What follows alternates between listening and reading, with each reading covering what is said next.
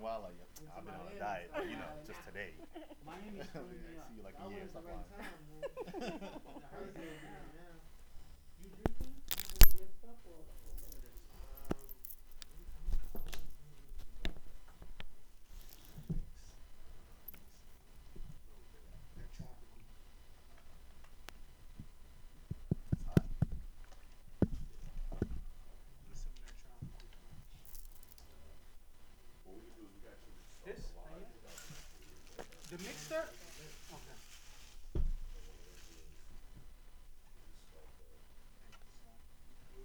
Joined my league, so I'm gonna meet up with her. She into sports? No, but she wants a new hobby. I was like, this is an interesting way to start a hobby. To be honest with you, I did want to join your league, but the problem is, I be trying to exercise a lot. So I already got one league. When you're managing multiple leagues, you got to do all the research, your lineup for the next week. When they're ready, you do a lot. Take some of that IG time and put it towards fantasy too. You ready? You got the topics and everything, right? Yeah, it's on the.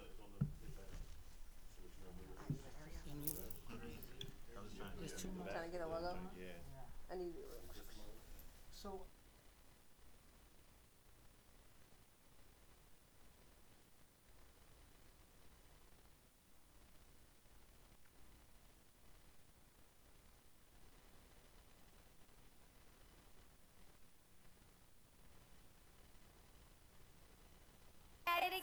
Views from the friend zone.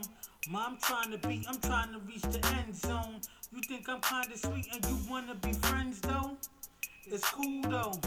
Just don't try to play me for no fool, yo. Views from the friend zone. Mom trying to be, I'm trying to reach the end zone. You think I'm kinda sweet and you wanna be friends though? It's cool though. Just don't try to play me for no fool, yo. Yeah. Welcome for another edition of the Views from the Friend Zone podcast. Happy Labor Day weekend, y'all. It's another beautiful Sunday. We got a full house, so I'm excited about that. You know what I'm saying?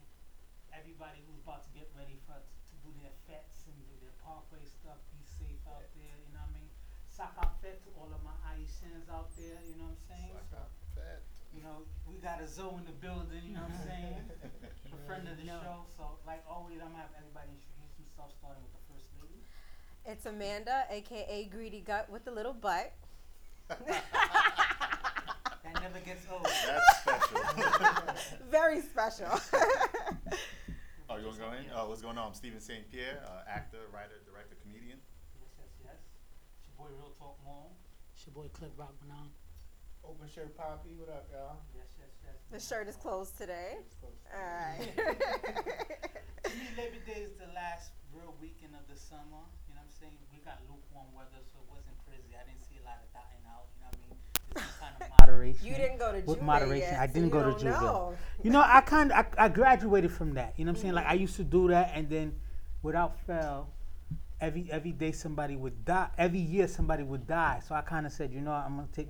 As a black man, there's enough chances I could take to die. So I kind of took a step back from it. But for those who are out there doing their thing, you know, have a good time. You know what I'm saying? So.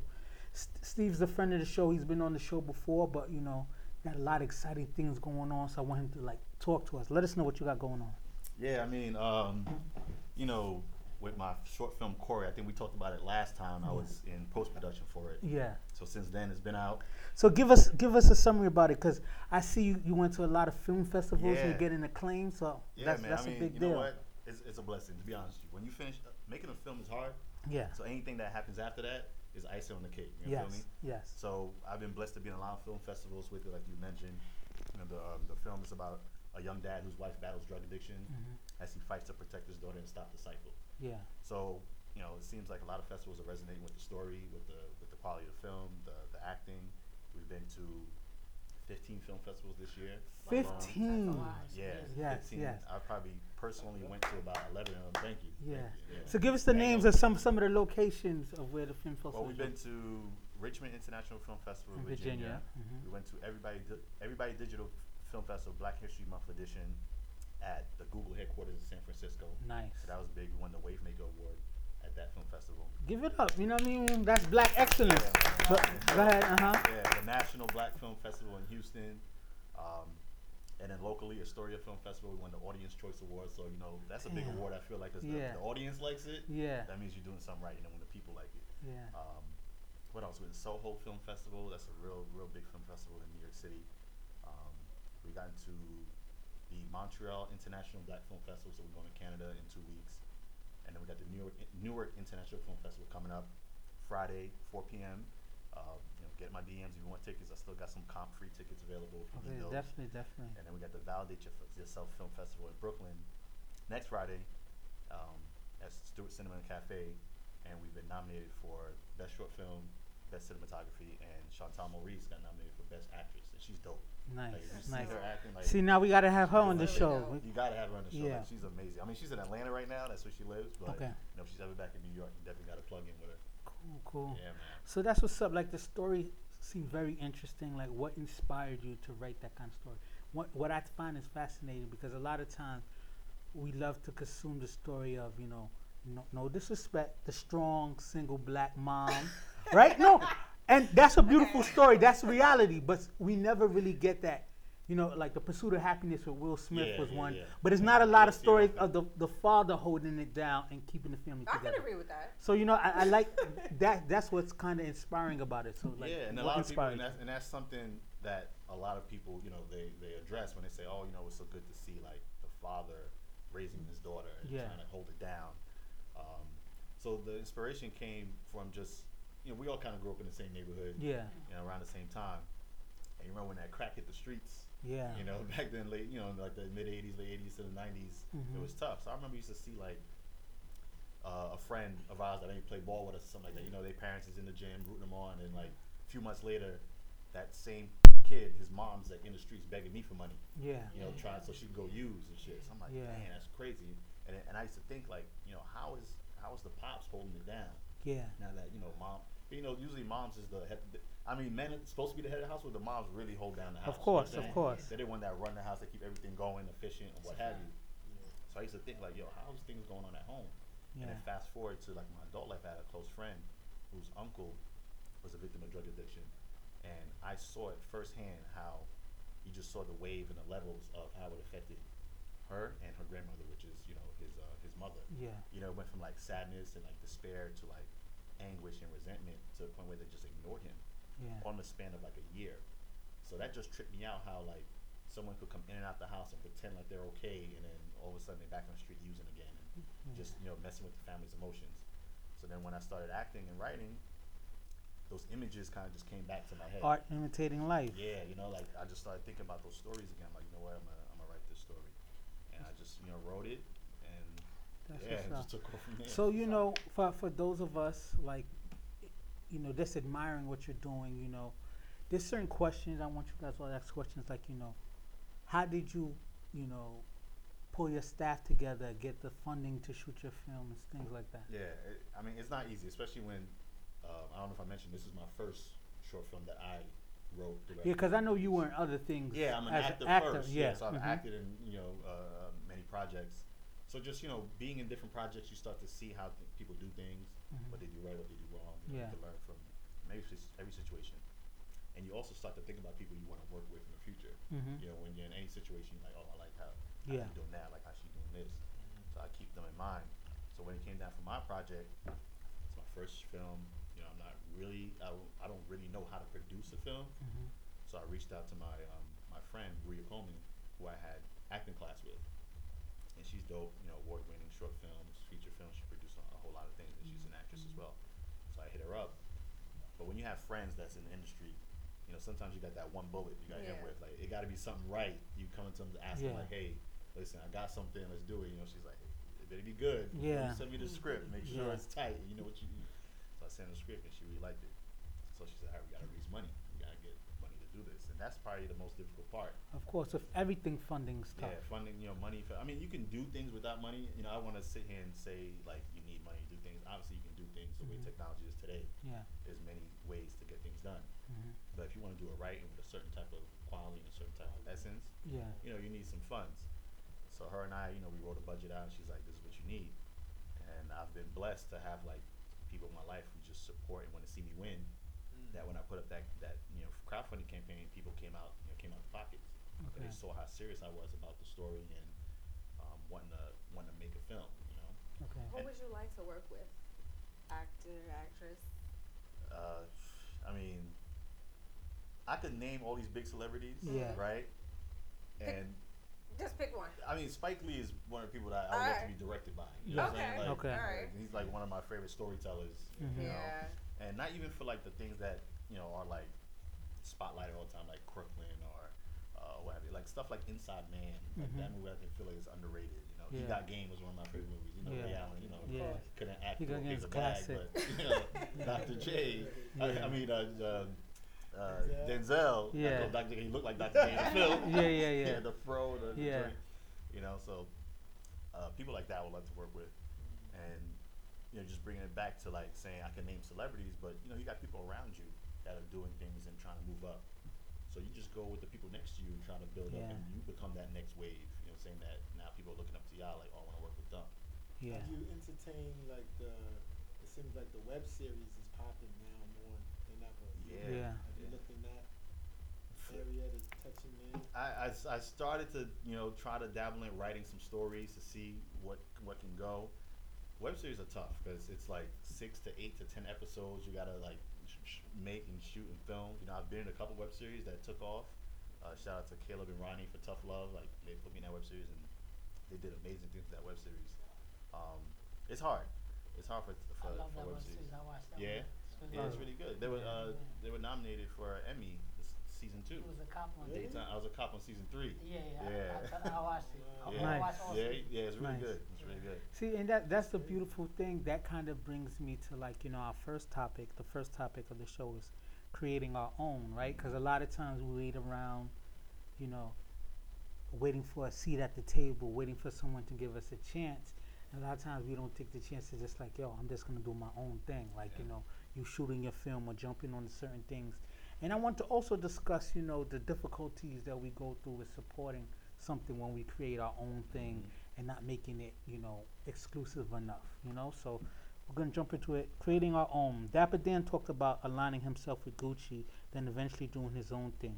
Why is it so important to create our own platforms, products, businesses, etc.? What do you think? Oh, you want me to start that off? Yes. You're doing it. You're living it, right? Yeah. I mean, it's just important. Got the self-employed hoodie on. I mean, you got to start us off. Yeah, I don't know if it was done on purpose or not, right? But yeah, I mean, I think the answer is within the question, right? It's just be able to have our own stories being told, our own products, our own just our content legacy. You know, because if we ain't doing it, who's doing it for us? You know what I'm saying? Like, you know, the others, you know, I won't put a label on who we're talking about here, but they're the machine. They're quick, you know, they cement themselves in the world, they have their legacy, but then we don't have ours, right?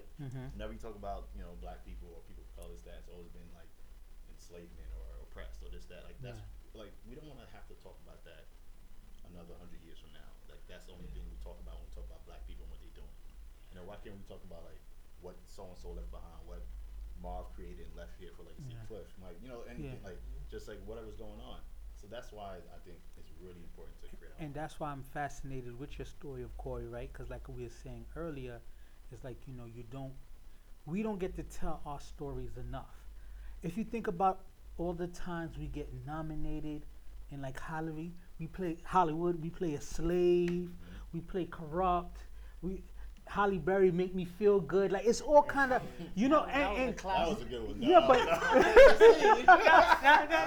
and don't get it twisted. I'm not trying to take away from those accomplishments, right? But then when we do something like how Denzel played Malcolm X, he didn't get it. How Hurricane Hardo, I thought that was one of his best roles he's ever did. Hurricane Carter, the boxer, and he didn't get it. So you know what I'm saying? You know, even Will Smith with The Pursuit of Happiness, he didn't win it. And a lot of times I feel like if we don't take the chance to tell our story, we let other people tell our story. Tell it for us. And we live in a dangerous time where they're changing history.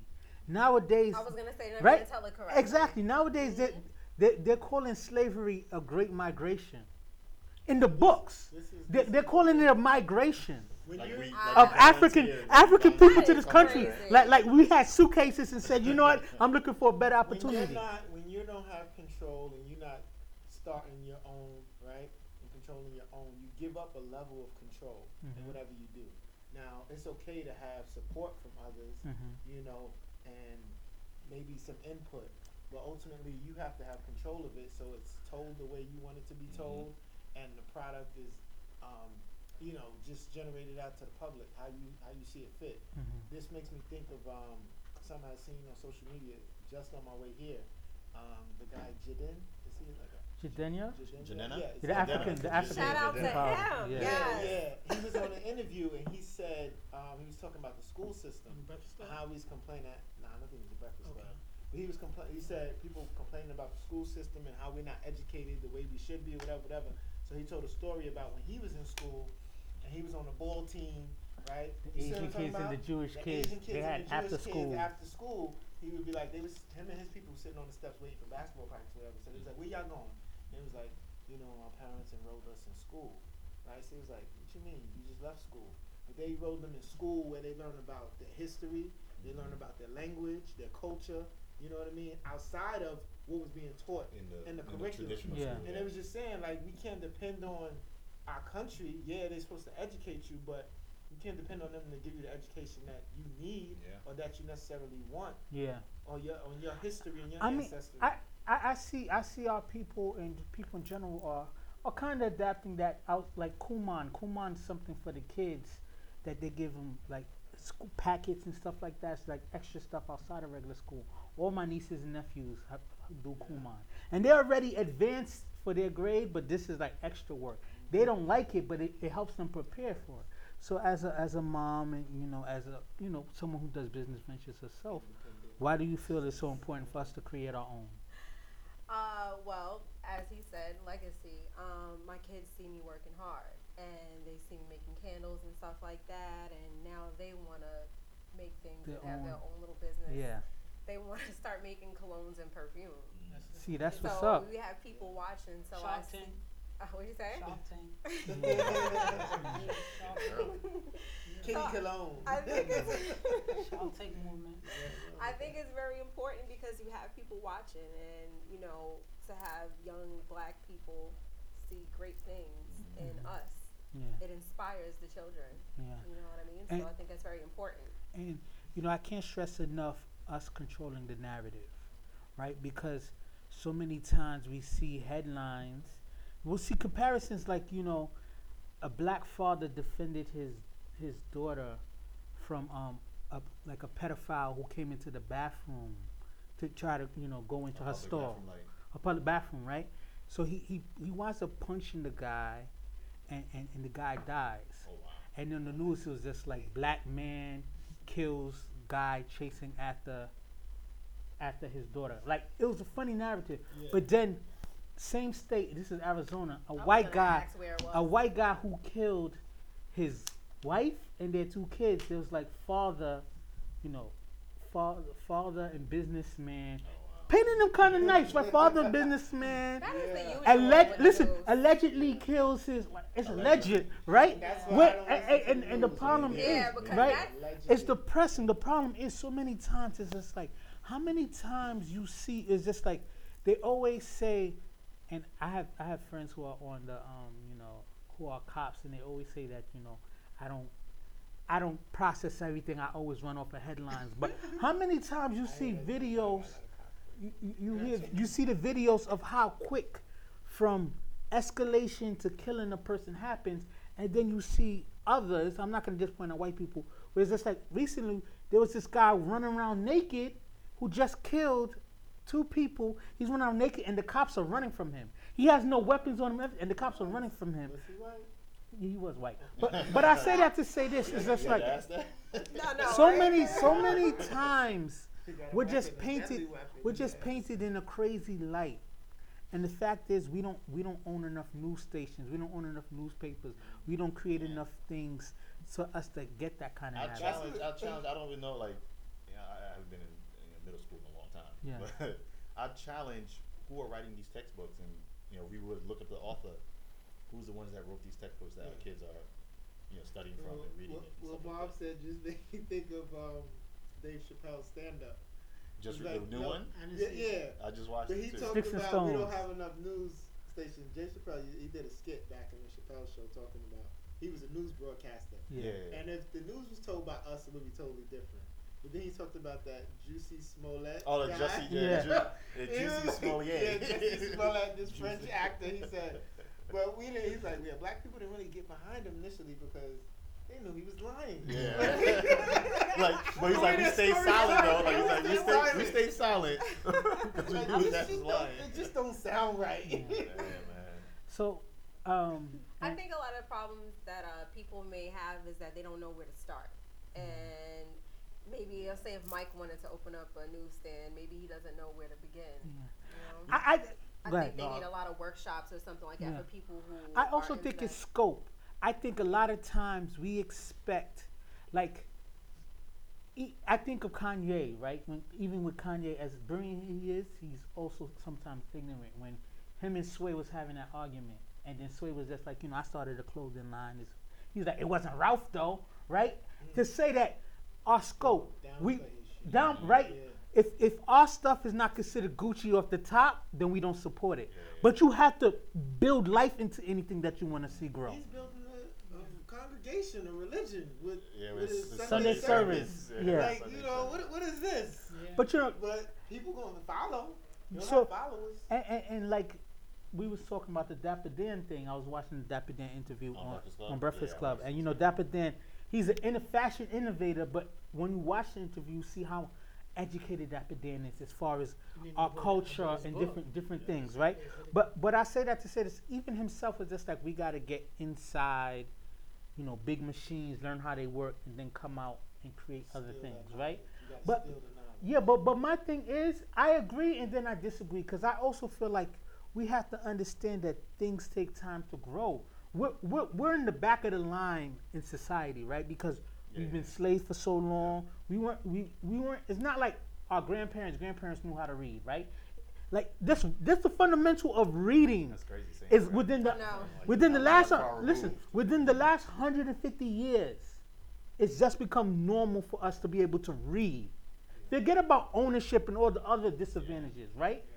Even Dr. Dan was talking about how his father couldn't read like that. So he was, as a kid, he would read contracts for his father, and his father was crying like, son, you can read. Like, it was a big deal for him. And this is not, and Dapper Dan is older, but it's not to say that Dapper Dan is 150 years old. He's 60, 70 years old. So that's like our grandparents' age. So I say that to say we're so far behind that for us to feel like, we want to compete with things that's been around 100 years and stuff like that. No, we can have quality at a small scale and grow. But that's the thing, it goes back to what Greedy was saying. It's the start. And I understand people are just like, either they're too afraid to start because they don't know what to do, or they may not have the belief, or the support.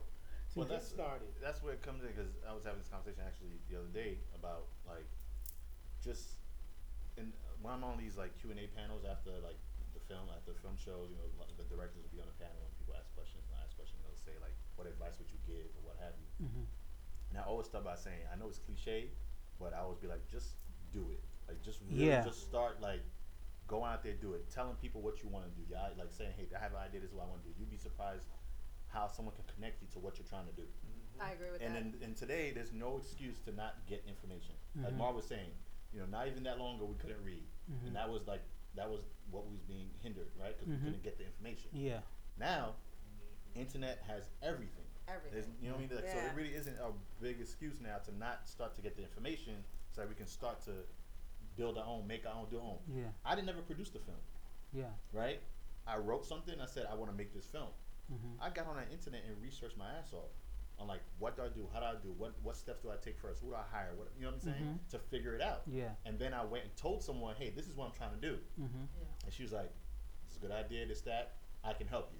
Mm-hmm. You know what I mean? Because I didn't sit home and just say, I want to do this thing. How do I do it? We always wait for the right opportunity, but there's never a right opportunity. I just think in general it's important to have creative control, right? Because even if you fail, at least you understand the project you put the work in, right?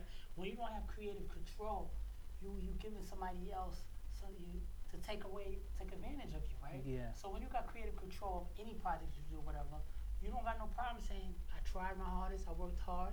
It didn't work out. Or I became successful at it. Mm-hmm. And like the internet is so like you can get everything off the internet. You could build a car off the internet, of YouTube. You could YouTube your life away. Mm-hmm. So it's important to. I ran into a lot of problems that I just YouTube. It's important to have creative control. Mm-hmm. That's why I think it's important to build your own, because when you get the answer from yourself, you can't go wrong with saying, you know, I tried. Exactly. You know what I mean? When you give it to somebody else, that's when you feel like, you know, you question yourself. So that's why I think it's important. You learn from 100%. Yeah. How'd you learn how to walk? It's because you kept falling. You kept falling on your ass. Like, all right, you know what? Last time I put the pinky down. I got to put the toe down, the big toe down first. They're afraid of criticism. Exactly. They're afraid of hearing no. But who we worry about criticizing us? People who ain't doing it.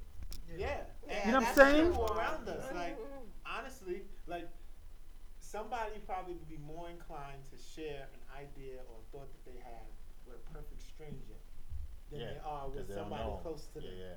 Because they're like, you know. Because we're so used to hearing the attacks or that's not gonna work. Conversation with a perfect stranger and. It's just like when I used to go to therapy. I need to get back. That's a beautiful thing. I commend you for saying that. Opening up to this complete stranger and telling them things that I wouldn't tell somebody that's close to me. Yeah. It's crazy. That person's not going to judge you. Yeah. He's listening, right? Yeah. Somebody you tell. And even if they judge you, they're not in your personal circle, so it's just like... That person you tell somebody else might not give you... Client, doctor, privilege, confidentiality. They're going to be like, yo, Michael's violent. So you see a Facebook post from Dr. Smith. So when we talk about creating our own, the next question I have is, do you think we worry too much about being exclusive when it comes to creating our own? Because like I said, you know, they're talking about how we have black brands, but we don't put the value to the black brands. We want things that are limited or out of our price range, so we kind of lack of better words, we killing ourselves for Jordans, right? Kids are killing themselves for Jordans and stuff like that, or Fendi belts and things of that nature out of their price range.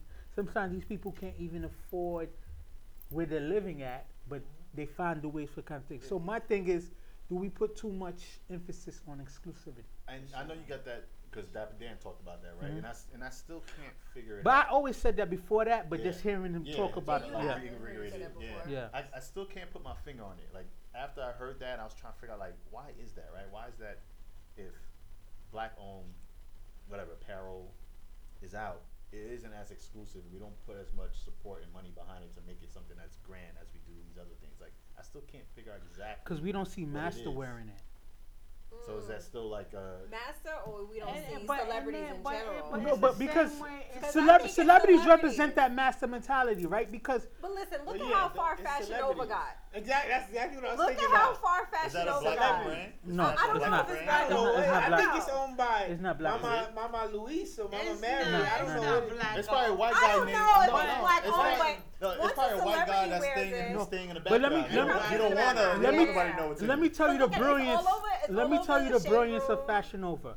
Fashion Nova didn't go to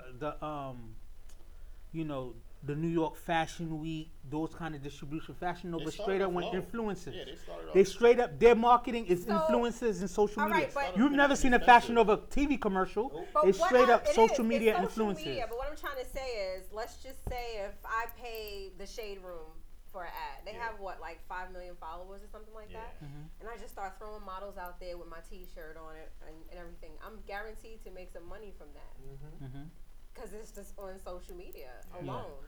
So I don't think it's just master. I think it all depends on who's wearing it, because then you have master doesn't necessarily always means. Why we calling but it's the slave mentality. I know, right? No, but all right. I feel kind of crazy saying master. That's like I'll move away from master, but it's the slave mentality. That's like owners in sports. They're trying to get rid of the which is stupid to me because you think so? Because it's the same thing now. Like you own people. No. He's the owner of the business. I don't own Michael Jordan. I own the Bulls. People get overly sensitive, but that's a whole nother show. That's a whole nother show. But I say that to say this, you know, Fashion Nova, I give mad props to, right? Because Fashion Nova was a great great Ben Snodder, where they put the power into like different people, and it so happened that the people look like us. What would have been even better is if some of these celebrities had partnered up and had ownership in Fashion Nova. But how do we know? We don't know. Wasn't FUBU like the first Fashion Nova to do that? Yeah, with LL and everything. They used LL as a spokesperson. And we let FUBU die so fast.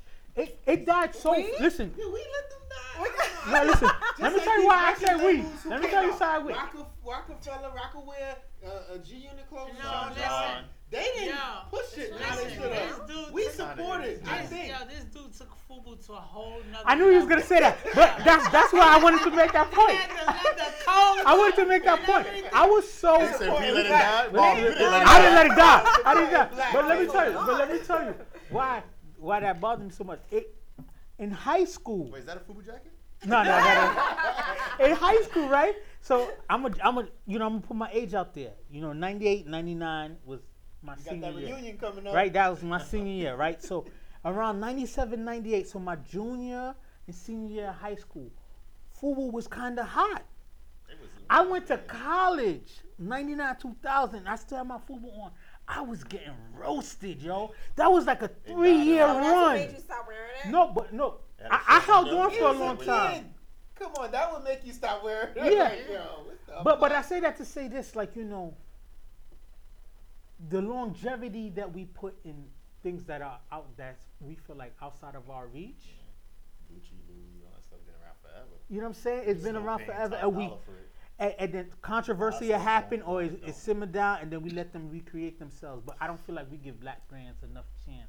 That's why I said I haven't figured it out, because it's brands or apparel, but it's across the board almost with black, just black anything, black artists, musicians. Do they last, you know? Branding like is you have the Beatles. Subject. The Beatles could still go out here and get top dollar. Branding but if like the OJs or somebody, or you know, like Earth, Wind & Fire, they got to do the chitlin circuit. It's tough for them to still make. It's sad, but our culture, we like to spend our money to help others. We won't, because it's seriously like a black. The black dollar. Is it like other that looks like us? Period. Because it's easy to say, yo, I'm gonna go buy this Gucci and Louis, whatever. Too long. If you start something it could be fire. If somebody feel like, yo, I'm going to put money in your pocket, what you call it in social media, they know it's hard. They're not just like, yo, we're going to purchase whatever. It's easy to say, yo, the Balenciaga's coming out, whatever, I'm going to go get that tomorrow. I'm going to spend that $1,000, whatever, too. Because it's $1,000, you're like, okay, you know, everybody's rocking them, too. But you know that sneaker hard. Nobody's going to spend $1,000 on your sneaker like that until you build the engine. Like that SIA guy, SIA, you know the SIA guy? That's what I was about to bring up. Yeah, the SIA guy, yeah. His stuff look hot. I'm about to cop. The SIA, yeah. I didn't even see it. He's a black designer who worked with a lot of big companies, and now he's doing his own thing. His brand is SIA. It stands for something in America. Somewhere in America, I think, is the brand. It's black. The sneaker. Yeah, he designed some NBA player sneakers, and his sneakers is hard. The problem he's running into, the distribution, like it's taking a kind of a long time to produce some of his stuff, but he's building from his own. So, like you know, just like almost like what's the name tried to do, but he just went too far. Big Baller Brand. LaVar Ball. It was a good concept. No, but like, the crazy part about he was charging those ridiculous prices for T-shirts and his sneakers, right? And people were buying it. Why? Because it's not necessarily because people want that brand or that type. It's exclusivity. Exclusivity. Oh, I got this. Exclusive. Yeah. This makes me feel like I'm worth more because you know how much these cost. I have a question. And you can afford it. Why don't you guys support Shaq and his sneakers? Ugly, my G. My G, listen. I support black, but I don't support whack. So let me repeat that. I support black. I don't. Ewing's a fire. Ewing's a fire. They're still fire. Don't get it twisted. Don't get it twisted. This is not whack. Ewing's is fire. Ewing's is fire. I want a pair of Ewing's like last year. I went to this queue.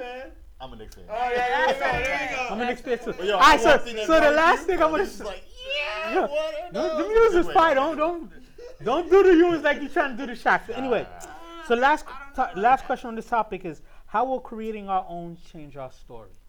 Amanda, what do you think? Just like we said in the beginning, it'll change the story because we're starting that story. We're able to tell the story ourselves. Mm-hmm. So that's how I feel. What do you feel, Mike? I just think it will not only enlighten those outside of our circles, like, you know, other cultures and ethnicities to understand us better, but it will enlighten us as a people, and I feel like it would bring a sense of pride that we don't have in our community. You know, if the story's told right, because just because it's told by a black person don't mean it's going to always be told right. Yeah. But saying that they tell it how it should be, how things really were, and how we've overcome certain things and got to where we are today. I think that's only going to, you know, make you prouder and bring strength and now knows, you know, you can do it. This is where we came from. We can do anything.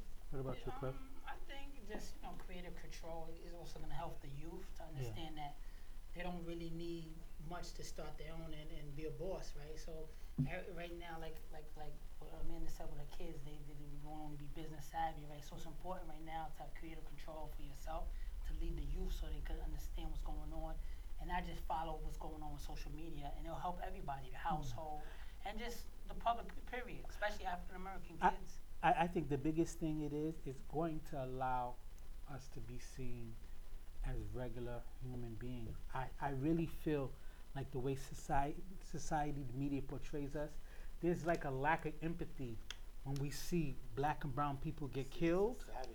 But I think what's changing the little things is all these mass shootings that's happening a lot. That's making people.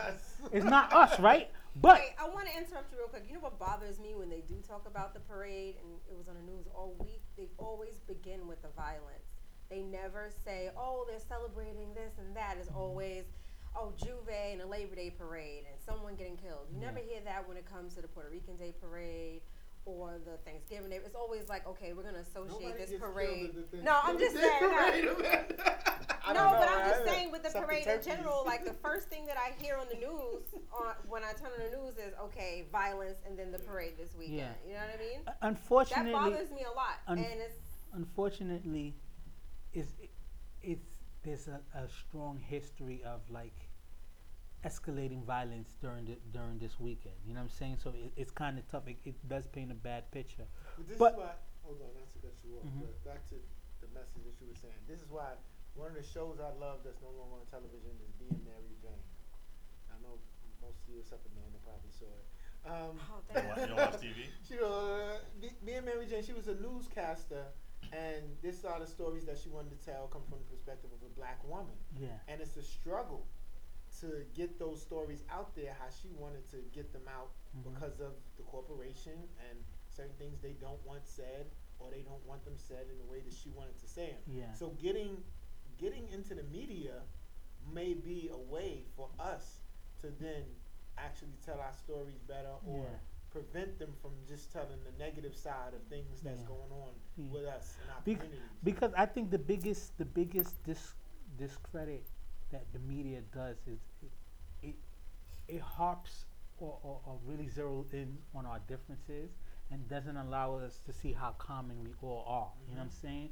Like, you know, okay, our melanin is different, but we're all just people that have issues, that go through certain things, but I feel like they've made so much money portraying us a certain light and continue to portray us a certain light. That's why we need to tell different stories. We need a Corey to see a father fighting, not only fighting to keep his family together, but he's there and he's staying there because the biggest misnomer is that dads aren't there.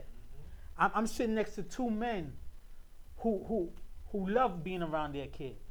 I'm sitting next to a man who goes through obstacles to be around his kids. You know what I'm saying? Miles and miles. Like, I'm not even going through your personal business, but let's get to it. No.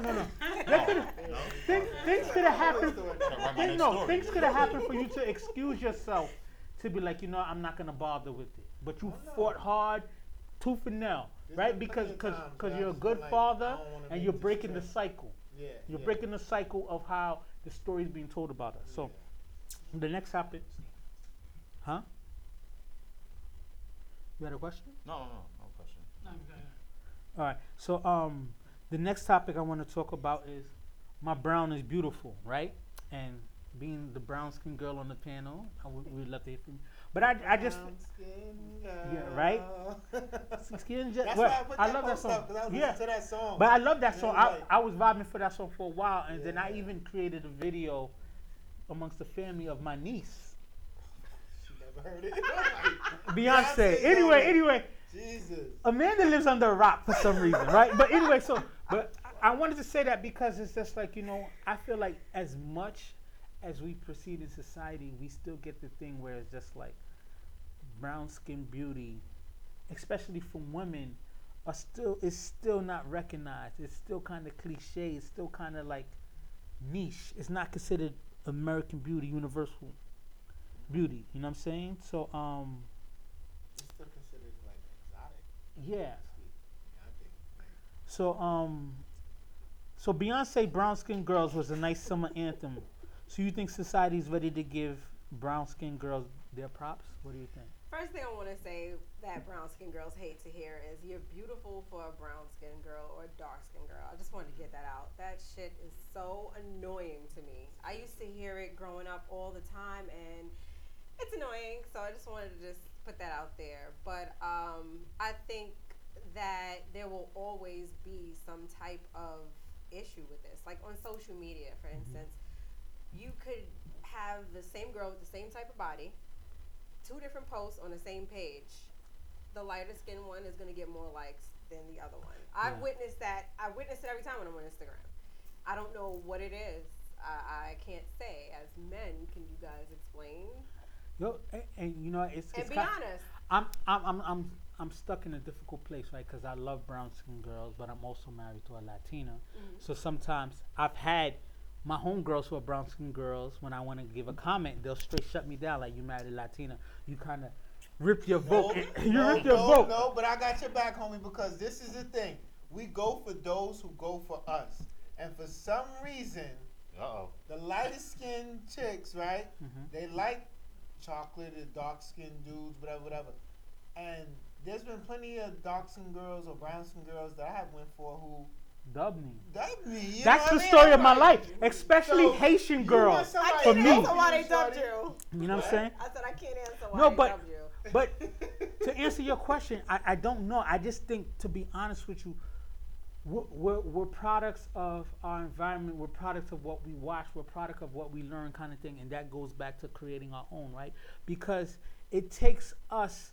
See, and that's what kind of bothered me, because in the 70s we had a movement of, you know, Foxy Brown and all these beautiful brown women in movies that made us grow up like, damn, I used to love, even though Foxy Brown was ahead of my time, Pam Grier is just so bad. But I feel like we stopped seeing those stories, so now we go back to like what's mainstream. Yes, what's put in front of us. Brown skinned girls being beautiful is not mainstream.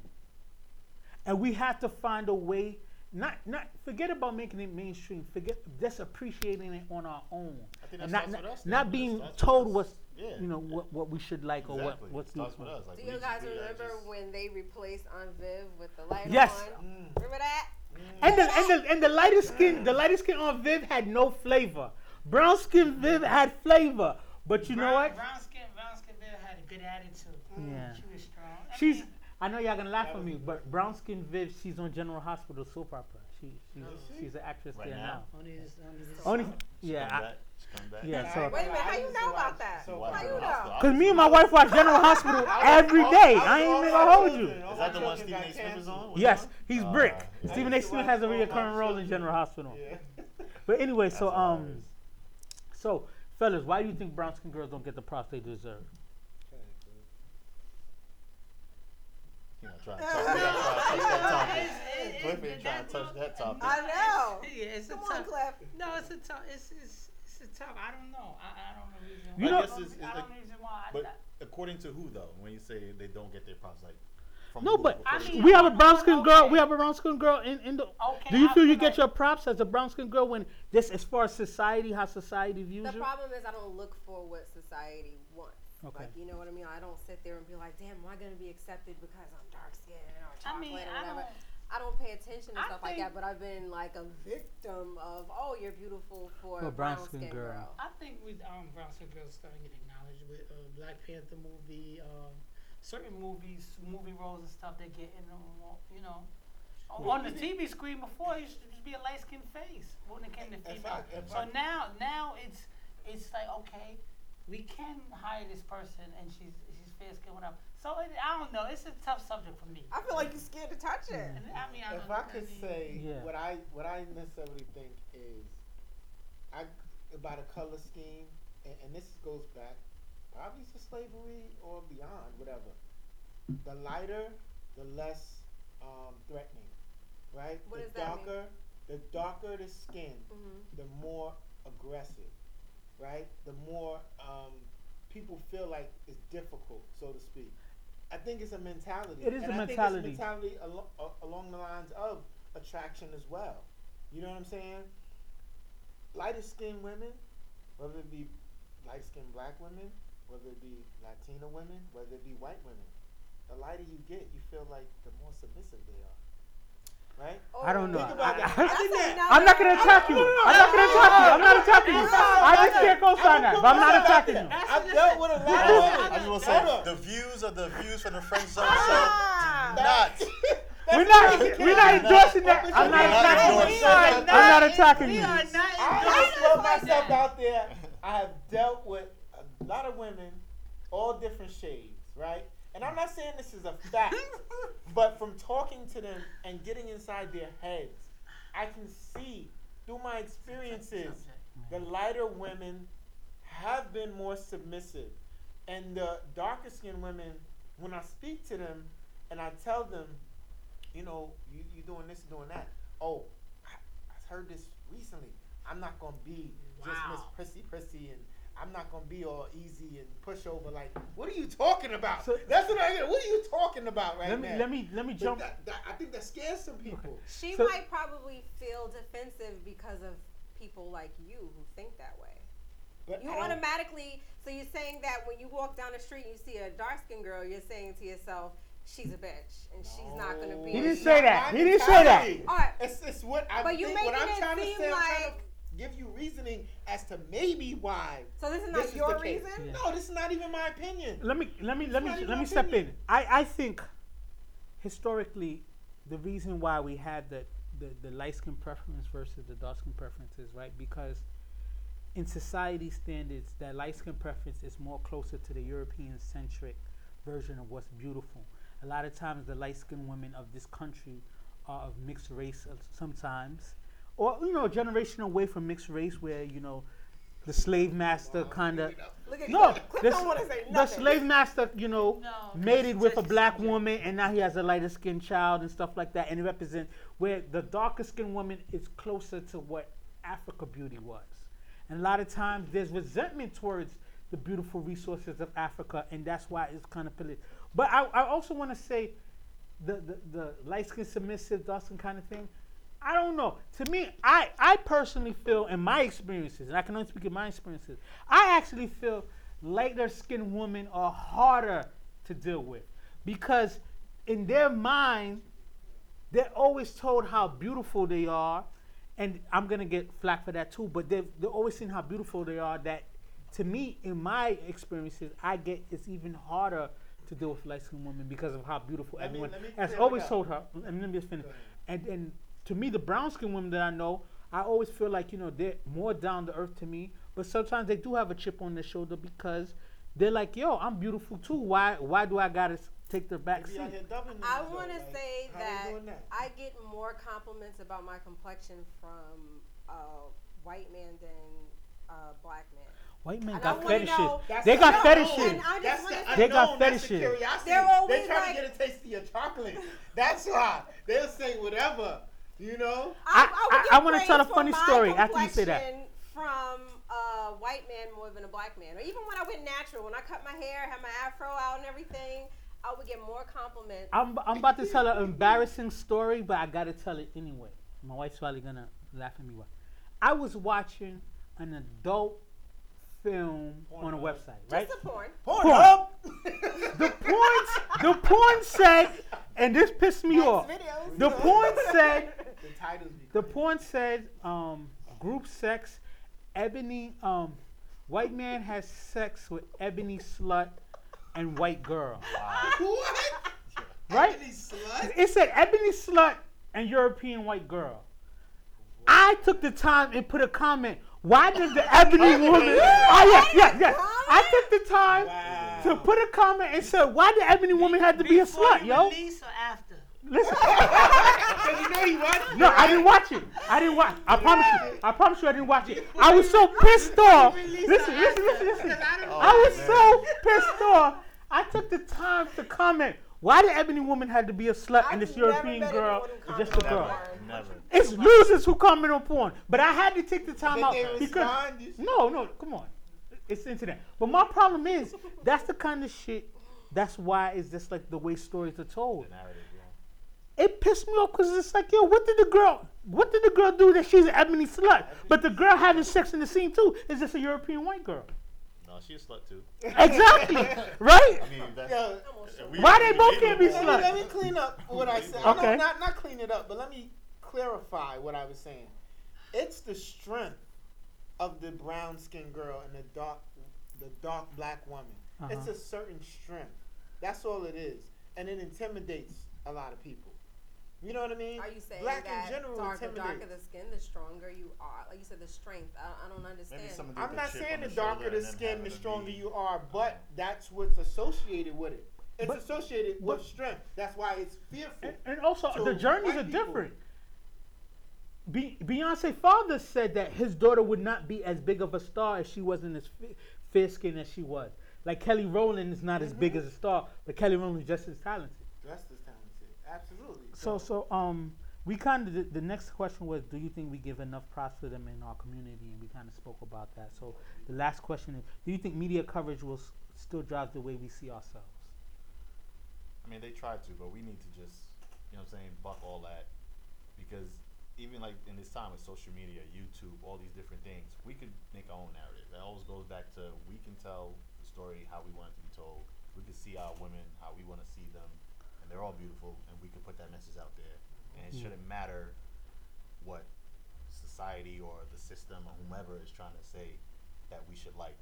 And you know, and that's the whole purpose of it, right? Advertising, putting certain messages out there for us to buy into.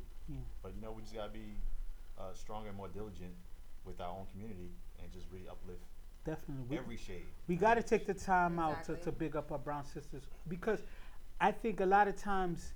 And you know, sometimes as black men, we come off as insensitive, right? Because it's a double standard, right? Because as a dark-skinned black man, I find white women will find me attractive. I find Latino women will find me attractive. I find black women find me attractive. But I feel like the dark-skinned black woman really doesn't get that same universal, you know, appreciation. You know what I'm saying? So that's why we have to also, as black men, we have to also take the time out to realize, like, yo, this is what our daughter looked like. This is what our sister looked like. This is what our mother looked like. You know what I'm saying? So even though we take the time out to give props to all these exotic looking, we have to big up our sisters as well. Indeed. Especially when y'all look for us to tell you guys, not that you look for us to give you your value, but you want to hear it for someone that's in your community that's supposed to love you. If y'all want to see a lot of beautiful, dark-skinned, brown-skinned, amazing, exotic women. He knows where to find them. Tomorrow at the parade, you are going to see it. They are all over the place. With rhythm, too. And can nobody twerk like a beautiful, dark-skinned, brown-skinned girl? Oh, my God. My little ass. I can't twerk at all. Well, not really go with the little butt. But the ones who don't have the little butt, and it's natural, because that's what we got to bring back. So Cliff, you being a father of a beautiful brown-skinned little girl who's like the cutest thing in the world to me, what do you feel about this? Do you feel like, you know, we still let the media coverage tell us, you know, how we see ourselves? I mean, yeah, a little bit is because it's what the TV screen is showing us, right? But for years, it's always been the light-skinned girl that was very popular. Family Matters, you had Laura. Laura was the only one that you really like.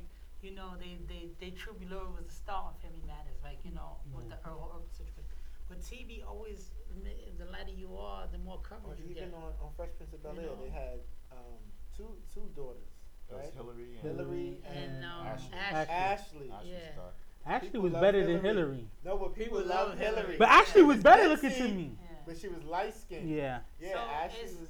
I mean, and then Hillary also had that preppy, almost white girl kind of vibe too. So it kind of. It's crazy now that you think about that. How they manipulated our thinking. I think social media plays a big part of it. Still to this day, that makes. It's like everybody who wants to bleach their skin now, right? Like, you know, it's a sad situation. I mean. I didn't even know. Even relatives of my mom's jumped into that ball game, and it's like you know. It's the crazy thing about it is, I think as I learned more of myself, like you said, like I now, and probably gonna get in trouble with it. I now you're gonna get a lot of trouble. Yeah, right. Every show he says that. No, but I gotta be myself. If I get punished for being myself, punished. Yeah, not punished. What? You know what I'm just saying? What's going on? It's jokes. I do not endorse. No, but I say that to say this, like, you know, as far as like the media coverage doesn't give enough props to it, I find myself more like falling in love with the brown, like the black features, like, you know, the black lips, the black nose, you know, the black hair. Remind me to do from Men's Society, like your black neck. Oh, don't be a menace. Don't be a menace. You like black hair woman. That's such a volume. That's funny. But it takes you learning yourself. It takes you admiring the woman around you and seeing that kind of thing. Versus it wasn't TV that did it for me. It wasn't the movies to see. It was kind of learning on my own. Yeah. So we got to kind of push that to the forefront so it can become mainstream or normal and not like niche. Well, that's what I do love about social media, though, because they have your pages where you can go on Instagram and be like beautiful brown girls and follow that page. Follow a hashtag, like, and then now all of a sudden your feed it follows that kind of thing. All right, so we're coming close to the end of the show. The last topic is if. If is going to be three series of questions, so like what would you do if you could be in this situation, right? We're going to start with you as a guest. If you could go on a road trip with someone from the past or present, who would it be? Road trips are deep, right? Because y'all stuck in the car for a certain amount of hours. Yeah. All you do is taking breaks to piss and eat. That's it. But it's like, I always say that's a good test for a relationship. If you want to know if someone's the one for you, go on a road trip with them. Yeah, road trip, a long vacation. You know what I'm saying? Vacation is distracting, right? Yeah, you could go somewhere fly. A road trip, it's not. It's nothing crazy about a car. It's just locked in. It's locked in. All right. So if you could go on a road trip with someone from the past or present, who would it be? Go.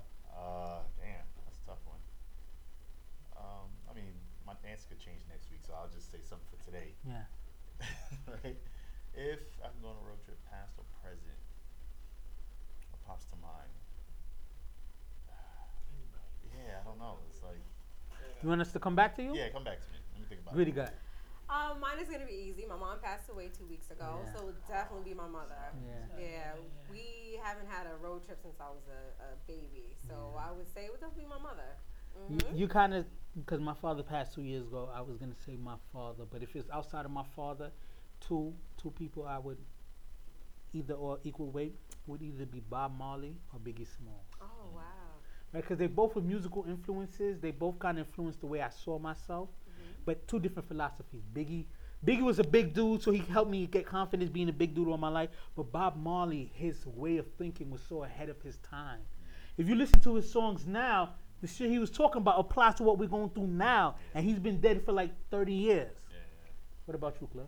Road trip with anybody, past or present? Celebrity-wise or just in general? In general, anyone.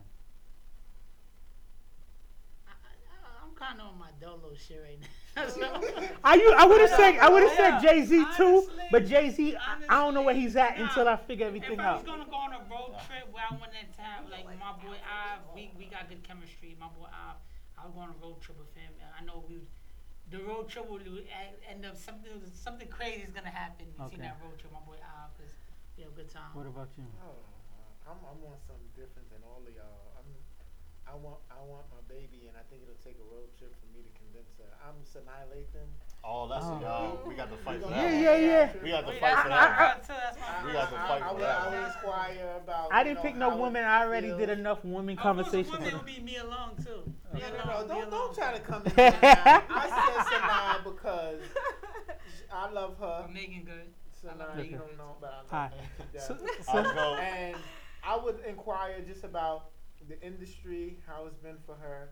Growing up, having a successful father you know, bringing, and then, you know, she been having trouble like finding a man.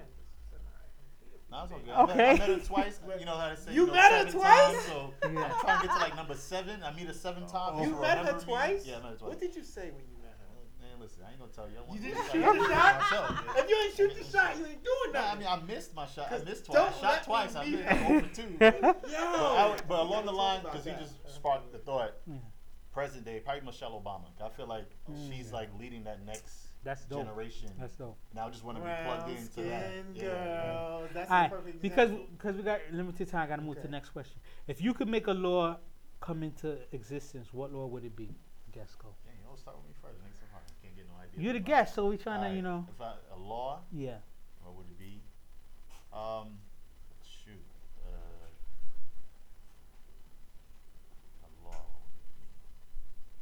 I can answer this while he waits. They need to legalize marijuana in New York City and just let it go. Well, of course, Goody Gut would say that, right? Pass the Dutchie on the left hand side. Pass the Dutchie on the left hand side. No, it's not coming. They are struggling. They're sorting some of their stands. Cali is legal. Yeah. Colorado is legal. It is not legal in New York. They're kind of decriminalizing it, but they haven't. They'll give you a fine if we have a certain amount on you. Yeah, but they haven't necessarily. I think it's gonna come. Like it's just it's a matter of when, not if. Like it's coming. She wants that shit done now. I want weed. I want to smoke on the street. All right, so I didn't say that. So what about you? What about you? Go ahead. And I want it now. One law? Yeah. Right? Oh, man.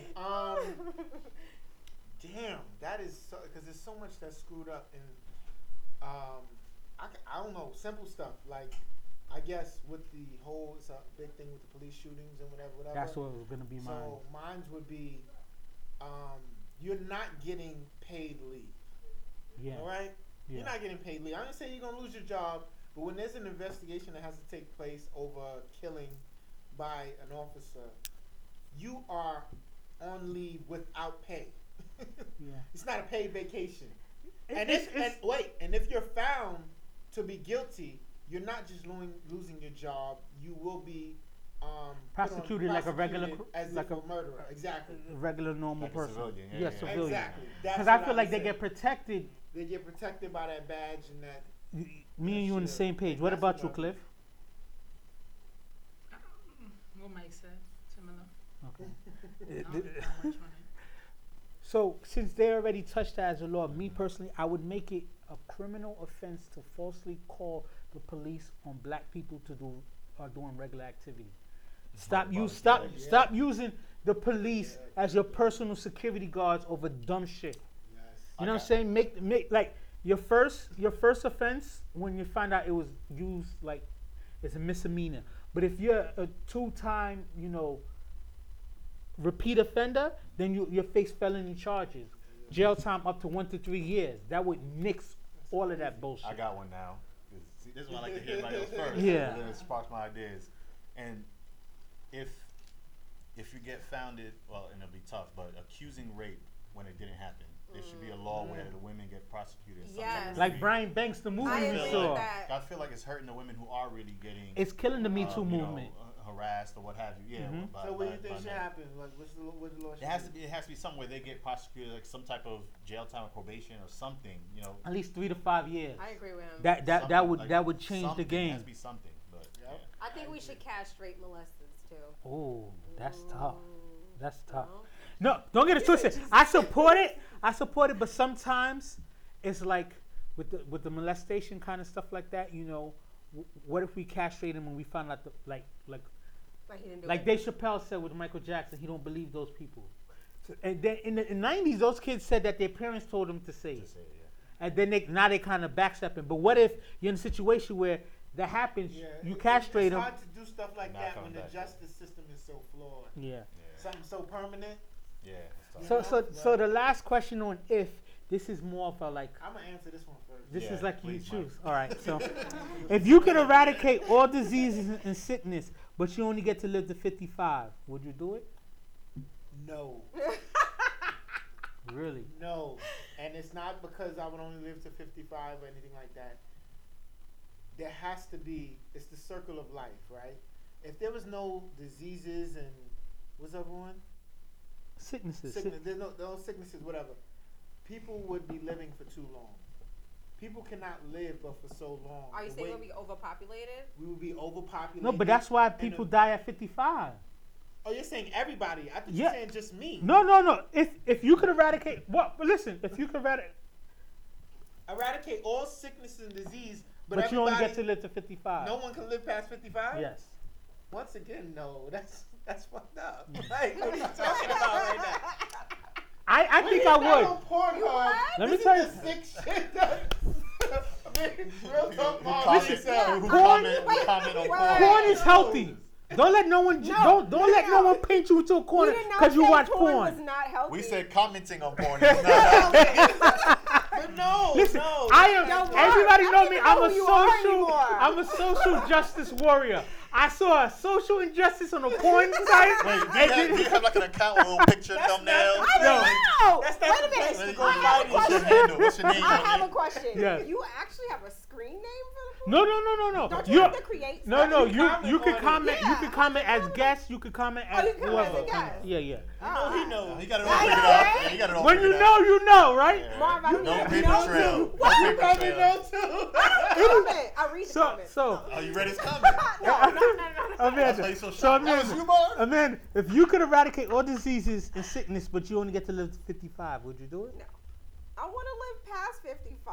Yeah, a little selfishly. I probably wouldn't either. Yeah, hell no, selfishly. I want to live. I know I'm taking care of myself as best I can, and I'm starting to be better with my diet and exercising, so I'm like, selfishly. You can have a great diet and all that and still die from cancer, so it's not... Yeah, I mean, that's true. I mean... But we know when we're going to die if that's the case. 55. I don't want to die at 55. I would be okay with 55. I think I'll be cool with 55. Because at 55, my erection. Exactly. That's the erection counts go down. Although. You think about the erection count? Listen. Wait. You got to think about the loved ones. Listen. You want to see your kids and your grandkids. Let's talk about it. 55 is a good run. You don't want to see your children grow. 55 is a good run. Sex is the factor of everything. Why you want to make money and stuff without too long, right? If somebody tell you today, I'm gonna give you $100 million, but I'm gonna cut your dick off. What you gonna say to that? Hold on. Would you tell? Answer that. Listen. Would you tell? Message. I wouldn't do that. That's a horrible question. Yeah. What I'm saying to y'all is, I'm gonna explain why I said 55. 55 is the age where your erections start getting a little crazy and all that too. So. At 55, most people, you should have adults. You should have kids by then, by 55, and see them grow and stuff without going. 55 is old. I don't have any kids. I mean, I'm not passing judgment. I do, but at that 55, yes, my main focus is not going to be who I'm getting off on and getting these nuts off. That's not, I don't care about that as much anymore. Now it's, I want to see my kids succeed. I want to see my grandchildren be born. Yeah. Right? That's more empowering than erection. So 55 talking about right now. 55 is young. And there's pills for that. 55 is young, but at the same time, we realize as you get to 65 or 70, you get older. There's a lot of ailments. There's a lot of sicknesses and stuff like that. Yeah. Heads is getting in there. Yeah, 55. To me, we're talking about you live pure, healthy. Listen, you tell me you live pure, healthy, no illness, no sickness. I mean, your greatest life till you're 55, and then you pass. You kind of die healthy, not in pain, not in sickness and stuff like that. How many older people we know die with so many ailments and stuff like that? So short, my nigga. 55. I'll be good. I'm black. 55 is a good run for me. Damn! We're trying to change the narrative, Mom. We're trying to change the narrative. And I still feel like it was way too short. Yeah. But my thing to that question, the reason why I don't want it to be like that without disease and sickness was because people gonna start wilding if they know there's no disease, no sickness. They're gonna be doing some wild shit. If there's no STDs in the game, exactly. Listen, big sluts. There's gonna be a lot of babies too. Yeah. Yes, it would cause chaos. Yeah. It just, you know. So you think diseases are necessary? 55 after all this. If I don't want to die because it's like, though, this world is crazy. If I can live a pure, healthy, strong life till 55, I'd take it. I'd sign up for that. Damn. You can't even collect. I don't have any kids, though. I don't have any kids. You're just working for nothing. You can't even collect a pension. But anyway, guys, that was the end of another good show. Steve, thank you for coming through, being a good guest. Let us know, like you told us earlier, but repeat it, where they can see the movie, what's coming up, and all that good stuff. Yeah, I mean, you can follow me at Stephen St. Pierre on Instagram, Facebook to keep up with what's going on. We're at the Newark International Film Festival on Friday, 4 p.m. And next week, Friday the 13th, we'll be at the Validate Yourself Film Festival at the Stewart Cinema Cafe. And just keep up with us to see what we got going on. I got other projects coming out that I'm working on. And, you know, you might see me in a couple of TV shows coming up. Yeah. Can't talk about it yet. You was on the show on, was that TV One? What network? It wasn't TV One. The IDTV. IDTV, yeah. The Perfect Murder. Yeah, I played someone who they thought might have been the murderer, but I wasn't the one who did it. Or what have you. My man out here working, man. I appreciate it. That's what's up. That's what's up. You know, what about you, Rita? You got any shout-outs? I just want to give a shout-out to everyone who sent their condolences and prayers to me. I got at least, like, 100-something phone calls and text messages and stuff like that. So I'd like to thank everybody. I didn't get a chance to thank everyone. Glad to see you back. It really helped a lot. Everybody's support and keeping me strong. So I'd like to thank everybody for that. That's what's up. What about you, Mike? Any shout-outs? Just shout out to everybody who support us. Keep doing what you're doing. Everybody that's going to be celebrating the West Indian Day Parade, Labor Day holidays, be safe out there. And I might see you out there. Don't record me doing some dumb shit. But, What about you, Clan? Just shout out to friends and family. Be safe on Labor Day weekend. Yeah. Yo, shout out to everybody out there, like you guys said, enjoying Labor Day. You know, enjoying that day off. Use that time to spend with your family. If you're on the parkway, be safe. You know what I'm saying?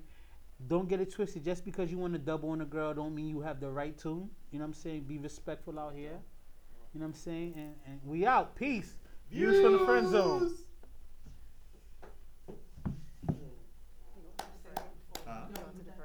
Yeah, I got you. No, I ain't messing with it. I haven't been in a long time. You represent. I thought you were going. Yeah. I haven't been in a long time. Shit.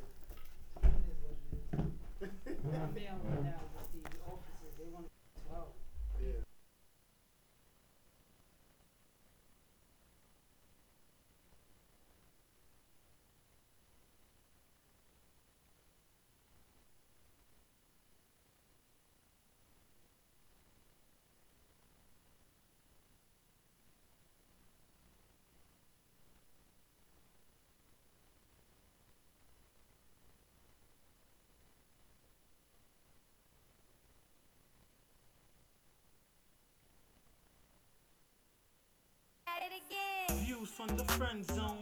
Ma, I'm trying to reach the end zone. You think I'm kinda sweet and you wanna be friends though? It's cool though. Just don't try to play me for no fool, yo. Views from the friend zone. Ma, I'm trying to reach the end zone. You think I'm kinda sweet and you wanna be friends though? It's cool though. Just don't try to play me for no fool, yo.